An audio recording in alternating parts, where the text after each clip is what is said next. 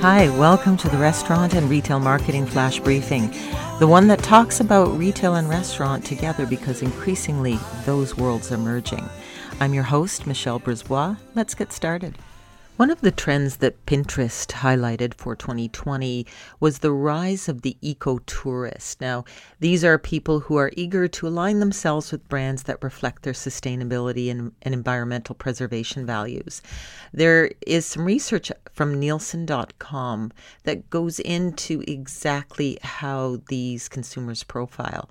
So they are younger and uh, they tend to be in the uh, 25 year old kind of late teens to mid 20s is tends to be their age group.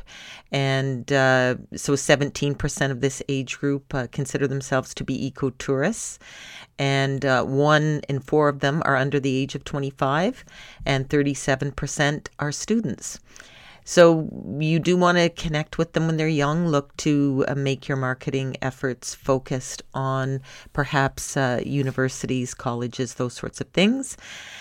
They um, are uh, 20, 145% uh, more likely to find that advertising around universities reminds them to make purchases. So definitely target that uh, area for your message and uh, they uh, really are looking for a sense of adventure.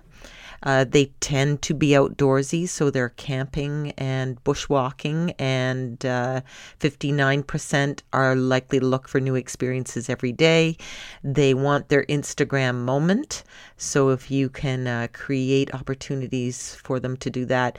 So we're looking at products like if you're in retail, it's bamboo toothbrushes and things that are disposable, eco friendly packaging.